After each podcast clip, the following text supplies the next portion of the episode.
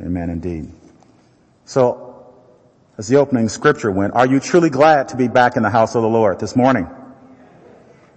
Are you glad to be back in the house of the Lord this morning? Okay, so we know, we know that we can't sing, right? That, that's, that's not a good thing in this time that we're in right now. But I wonder if you would join me in standing on your feet and honoring God with just a hand clap. Would you do that with me this morning?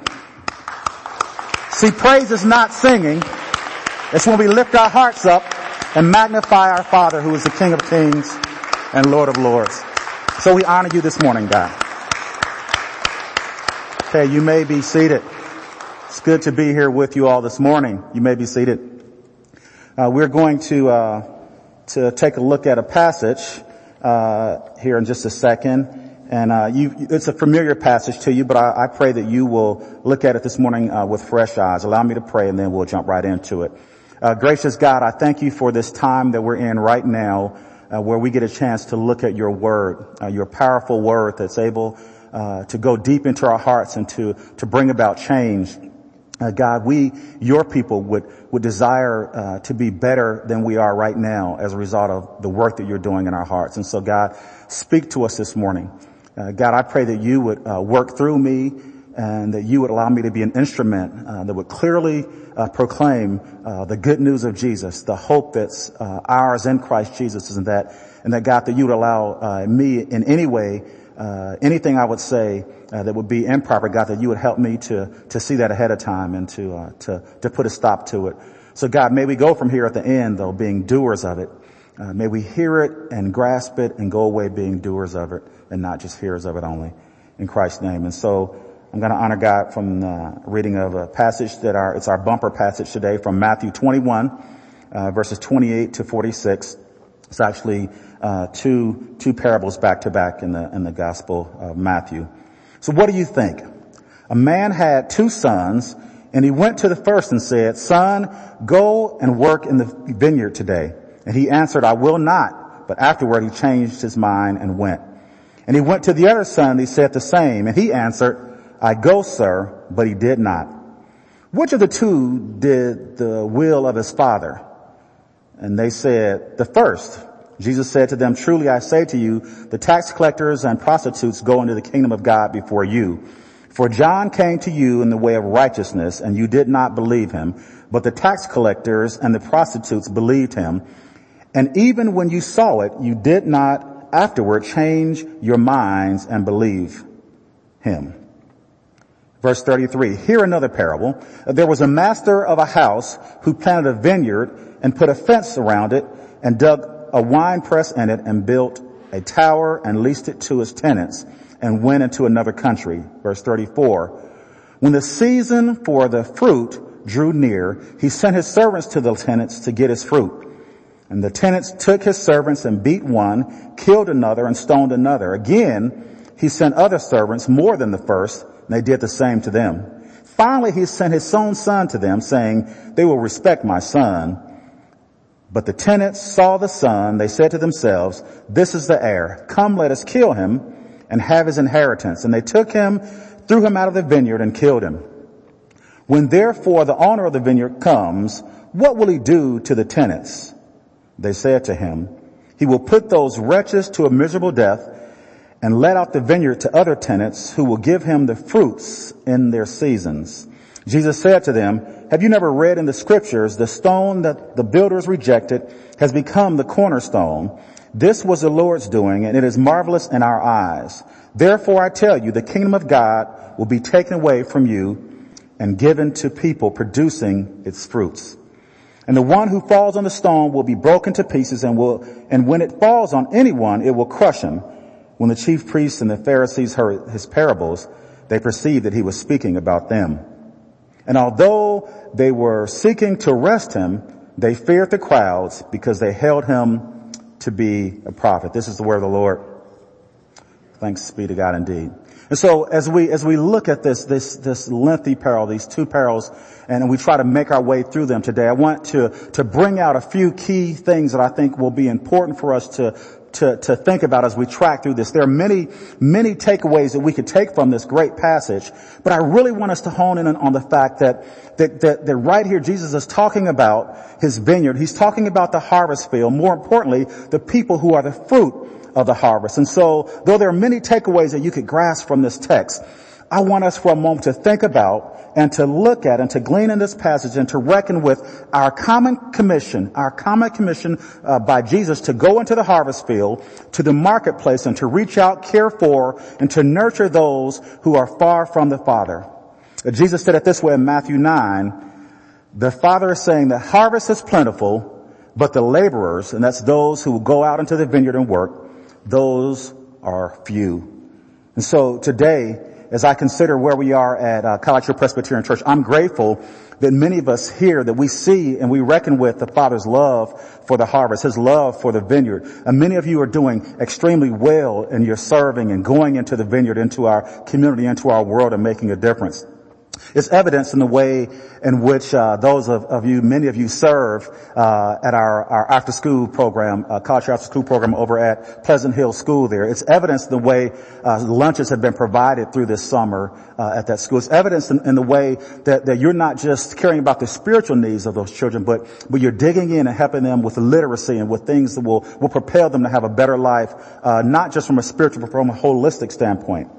Uh, the other day, I had a chance to meet with our our, uh, our, our leadership team for our global partners, that those who serve uh, all around the world. And one of the most astounding things to me, one of the things that that meant so much to me, was that out of the 12 or 13 global partners that are serving all around the world, Africa and Asia and in the Middle East and other places, of those 12 or 13 people, the majority of those have come from right here at College Hill Presbyterian Church in some form or another. Man, that is astounding statistic that that many people uh, come from here and are committed to going into the field, into the vineyard, into the harvest place, and to serve those and to nurture, care for, and to lead them uh, to our Lord and Savior Jesus Christ. And so, as we look at this parable, uh, make no mistake about it. The Father, the Father came to the Son, and He's coming to you, and He's coming to me, and He's saying to us, "Will we go into the vineyard? Will we go into the harvest field? And will we reach those who hadn't been reached for the kingdom of God?"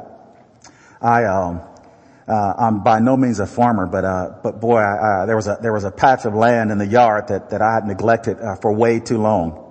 Many of you probably know how that is. I happen to see uh, some of our uh, uh, members here working yesterday in the grounds here at Acacia Presbyterian Church, but but uh, I, I went out into my yard and I realized that there was this, this huge neglected uh, patch of ground that I had just totally not cared for, that I had nurtured at all, and and I didn't have the patience to go through and, and, and, and just kind of deal with uh, the valuable, precious uh, plants that were growing there. What, what, I, what I decided to do was to grab my weed whacker and say, you know what, it's, it's just all got to go. It, I don't know if anyone's ever done that before. You know there are, st- there are things growing there that are good, but, but I just thought, you know, it's just all gotta go. I just didn't have the patience. It just seemed like it just wasn't worth it to take the time. I just didn't care enough for those plants to take time to, to go in and do the hard work and, and I wonder as I consider uh, where the church is, and not just our church, but the global church, I wonder sometimes if we take more of a weed whacker approach to our society and we go out more in a judgmental fashion than in a compassionate way. Jesus looked out at those at the harvest and he says the, the harvest is plentiful. Uh, there are many who are ripe and ready, but the laborers, there are so few. And as I think about the harvest, I think about uh, uh, those in our city who were recently protesting. And I, and I, remember going downtown and not only myself, but, but Drew and other staff members went down into our city.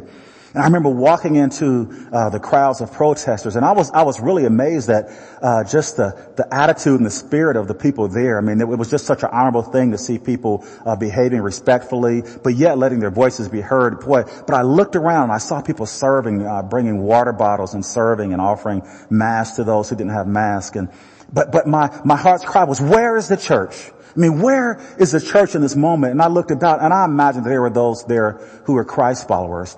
But, but I wonder where the church really, I wonder if we saw that uh, more as a weed whacker moment. Well man, there are some bad people down there. And make no mistake about it, there were those who, who probably had nothing uh, but mad and foolishness in their heart. Those who sought to do nothing more than destruction. But I wonder if we could see the harvest. I wonder if we could see those protesters the way Jesus did when he says, man, I, I look out at those people with compassion. I look out those people with heartbreak because they're going about aimlessly. They're going about disillusioned, confused as a sheep without a shepherd.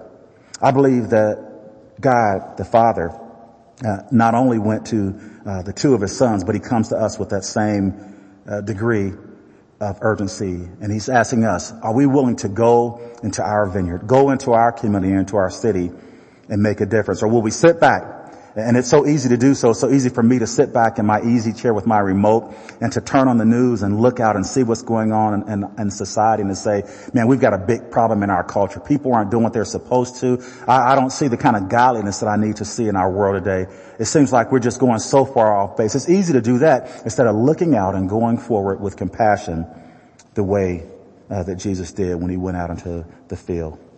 And so the question for us is, are we going to say yes or are we going to say no? And, and I, I wonder sometimes if we forget whose harvest field it is. I wonder if we forget sometimes whose vineyard it is. The truth is, the harvest field belongs to the Father. And He sees and He loves the harvest field. He loves the vineyard and those who are in it. And see, the harvest field looks like this. It looks like uh, Republicans and Democrats. It looks like uh, uh, prostitutes, the LGBT community. It looks like uh, homeless people and homeowners. It looks like brown and white people and black people. It looks like people who are violent and it looks like people who are peaceful. Uh, the harvest field, the vineyard, looks like our city. It looks like our community, and in many ways, it looks like our church. And so, my prayer is that we will take the, the call of Jesus seriously upon our lives, and we'll be a people who will say yes instead of a people who will say no. The harvest belongs to the Father and yet, and yet He's given you and I the responsibility to care for it. What an amazing uh, picture of a reality of our responsibility, our partnership with our Heavenly Father to make a difference in our world.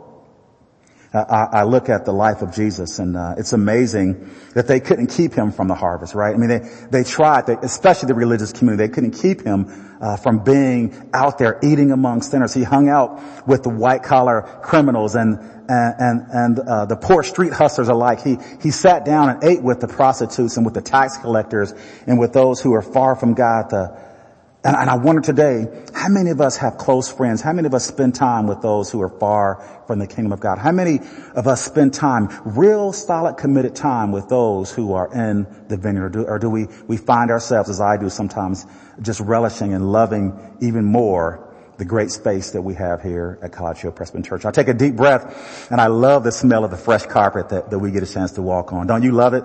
I go into our new worship center uh, on the other side. And man, I look around that room and I think about uh, the the resources that were poured into that space to make it such a wonderful, wonderful place for us to lift up and and to glorify our King of Kings and Lord of Lords. But but the Lord of the harvest will not be satisfied with us just remaining in the house.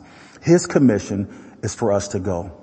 Remember the guy who came to him and said, man, what's the most important thing? Is to love the Lord your God with all your heart. But the second thing is like it, to love our neighbors as ourselves. And so the question is, are we going to say yes or no?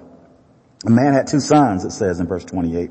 He went into the first son, the youngest is what is, is, is how it goes. And, and that son, he asked him to go and work in the, the vineyard. And he said, man, I, I will not. And we know later on he changed his mind, but, but I wonder what, I wonder what it was that caused him to resist and just to say no. I wonder what he was holding on to that he just couldn't let go that, that kept him from doing and being obedient and going into the harvest. I wonder, I wonder if it was his status.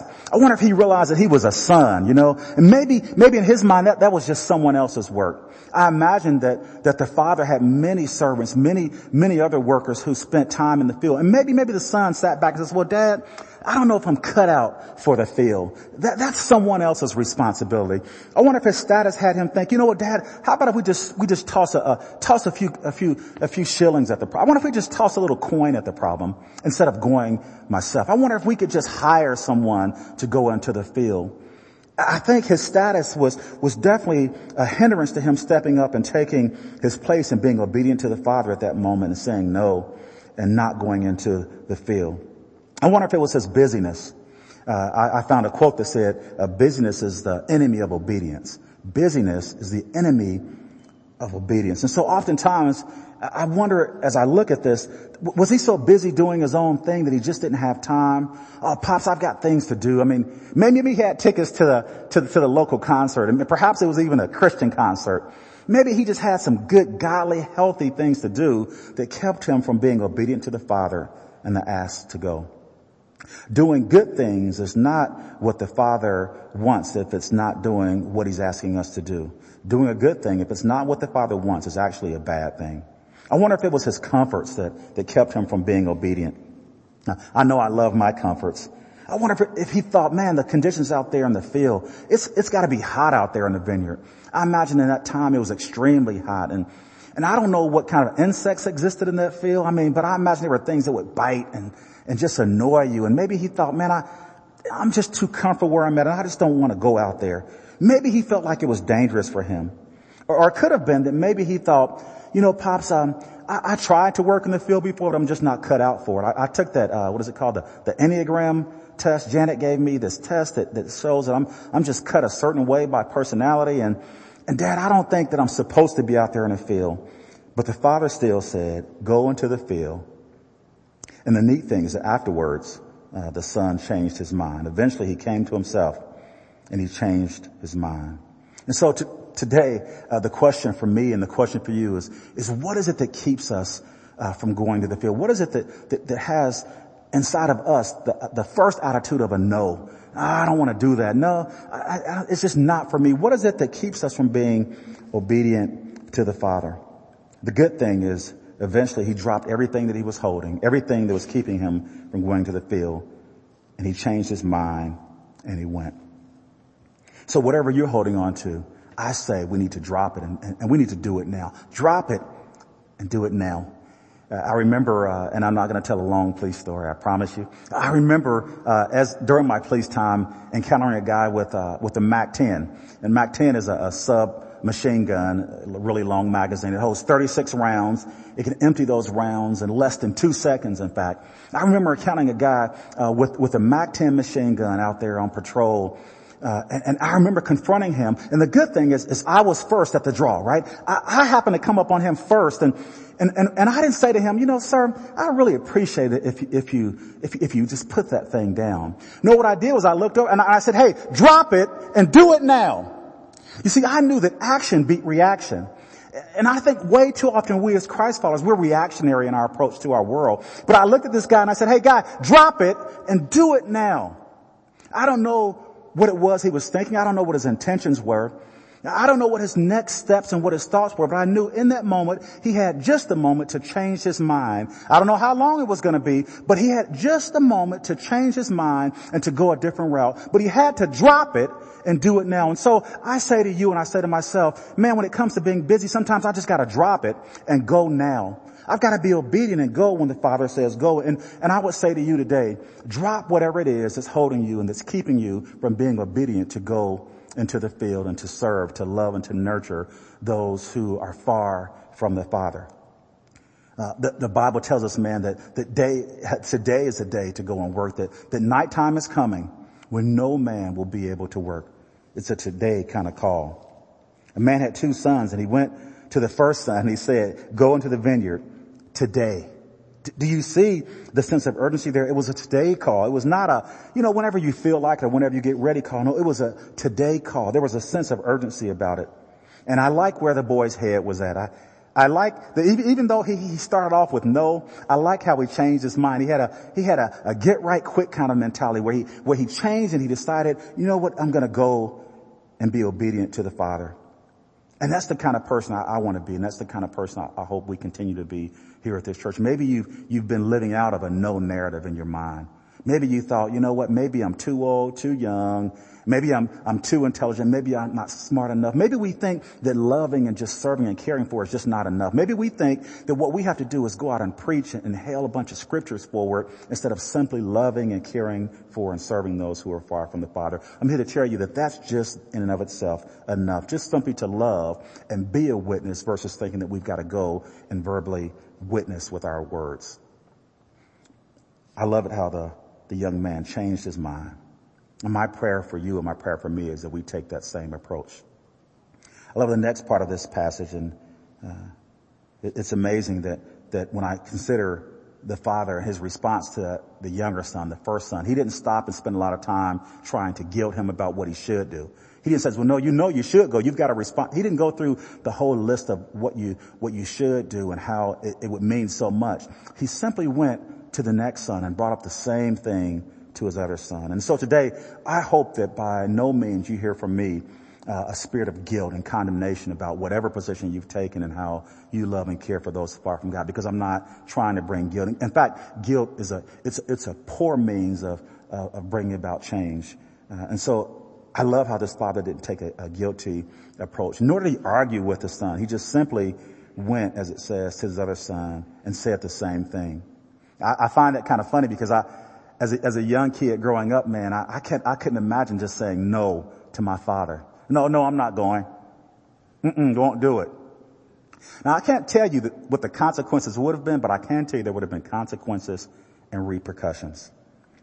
But this father, our heavenly father is much better than us. He doesn't spend time guilting us or arguing with us or shaming us into a response. He simply continues to work through us, continue to work in us, helping us to see the value for the vineyard. And if we saw the value for the vineyard, if we really saw the lives and the fruit of the vineyard, then, then going would be something that we would step up and readily do. Verse 30, it says this, and he went to the other son and said the same thing. And he said, the second son, oh, I go, sir. But he did not go. Do you see what he did there? His, his response is really a no response, just like the first son. But, but, but he, he was a slick, slippery kind of guy. He had a way of, of affirming and knowing what to say, but he, he had no commitment in, in what he was to do. It's so easy to say, oh yeah, oh yeah, I'll go for sure, and not really step up and, and make our commitment firm by our actions. We've got to be people who not only say what we need to say, but do what we need to do. He knew how to say the right thing, but he wasn't committed to doing the right thing. I wonder what it was that kept him from following through. I guess we'll, we'll never know that. But in verse 31, I think it's the key uh, to this whole passage. It says, which of the two, which of the two sons did the will of the father? Which of the two sons did the will of, of the father? And they said, of course, that it was the first. And I think that's what it really comes down to for you, and it comes down to that for me. Are we willing and committed to doing the will of the Father? Are we committed and willing to do the will of the Father? Not our will or the will of Daryl or the will of our mission statement, or our vision statement, but the will of the Father. Not, not the will of our community and what they need and the will of the city, but the will of the Father. It's the will of the Father that would have us go serve, love, care for, nurture those who are far from the Father. I believe the Father himself is in the field. And if we want to be close to God, if we want to be in the place where, where God is, we need to be people who go out and serve in the field. Later on down, we read how uh, the father, uh, the the landowner, is how it's portrayed in the passage. He came in the time when the harvest was drawing near, and I, I believe in our city, in our community, right now, the time for harvest is drawing near. I, I can see by the tension uh, that we see uh, in our city that the time for harvest is drawing near. I know uh, as, a, as, a, young church planter, uh, there were three things that we said that, that, we wanted to be ready to respond to: tension, transition, and trouble. When, when there was great tension, that, that's a great time for the church to be the church. When there's great trouble, that's a great time for the church to be the church. When there's great transition and, and people are confused about what they're going to do next, that's a great time for the church to be the church. And so I think this is no better time for us to step up and do the will of the Father. And I say that by God's grace and by His power, we can do better than what we're doing right now. As Jesus looked out, He saw those who were confused wandering about aimlessly, disillusioned and hopeless. And his heart uh, broke with compassion. And so I say, uh, God, I pray for us that we too, that we look at and we also carry with us a, a heart of compassion over the next next six months, uh, I think you're going to see, and, and, I know my role in particular here at Hill Presbyterian Church is to to help make easy landing places, easy easy roadmaps for us as a community of believers to go out and serve a, as a as a church community and to make a difference in our world. And we may not be able to to do a whole lot with our current conditions right now, but we can do something, right? And, and, my goal, my, my dream and what I believe God is saying for us to do as a community of church is not just to, not just to toss a little money at the problem and say, ah, we, we did a little bit. Remember the, oh, I gave at the office mentality? Yeah. I, I remember again as a police officer, they come around once a year and, hey, we want, we want to help out in the community. So guys, fill out this card and just put down the amount, just drop it in there and we'll be doing our part. It's easy to look out as a, as a church, any church and say, well, you know what, we're, we're going to give to Matthew 21 and you know, we just, we just tossed a little, little, little money at the problem. We're, we're gonna, we're, we're, gonna go ahead and drop off a bag uh, over at uh, Christ Community and give a little food and help out that way. And I'm not minimizing those or saying those are bad things, but I think that God wants us to have our own personal skin in the game. I think He wants us to be people who go in some form or another and touch someone else who doesn't know the Father. It doesn't have to be a big thing, but again, who are we connected with from day to day who doesn't know who Jesus is and how they can be brought into his kingdom? Will we be people who say yes or no? Will we go into the vineyard when the Father says go? Will we do the will of our Father? Bow your heads with me as I close in prayer. Heavenly Father, I pray today that uh, no one goes from here uh, feeling heavily weighed down or burdened or guilty, uh, but that we go away uh, recognizing that we have an opportunity in the midst of the tension, transition, and trouble uh, to be the effective church that cares for those the way your son Jesus did. God, our world is hurting. They truly are uh, just going about aimlessly, not knowing what the next steps are, confused and in pain. They're they're sick in heart and mind and body. There's so much pain right now, even with the COVID uh, epidemic going on in our pandemic going on in our community, our city. God, I pray that we, the church, would step up at such a time as this and truly make a difference, that we would be your hands and your feet, that we would go out. Uh, maybe it's just sitting across the line from our neighbor and speaking words of hope. That's what it means to go. Uh, God, maybe it's when we, we stand in line at the grocery store, six feet apart or ten feet apart with mask on. Maybe it's just speaking a word of wisdom. Just, just a right word into the situation, just by saying it's gonna get better. And even if it doesn't, there's a God who yet cares. That's what it means to go. Uh, God, I pray that you would give us wisdom. Give me wisdom as a person who's responsible to, to help lead us forward as a, as a community of faith in that direction. We honor you this day. In the name of Jesus our Savior. Amen.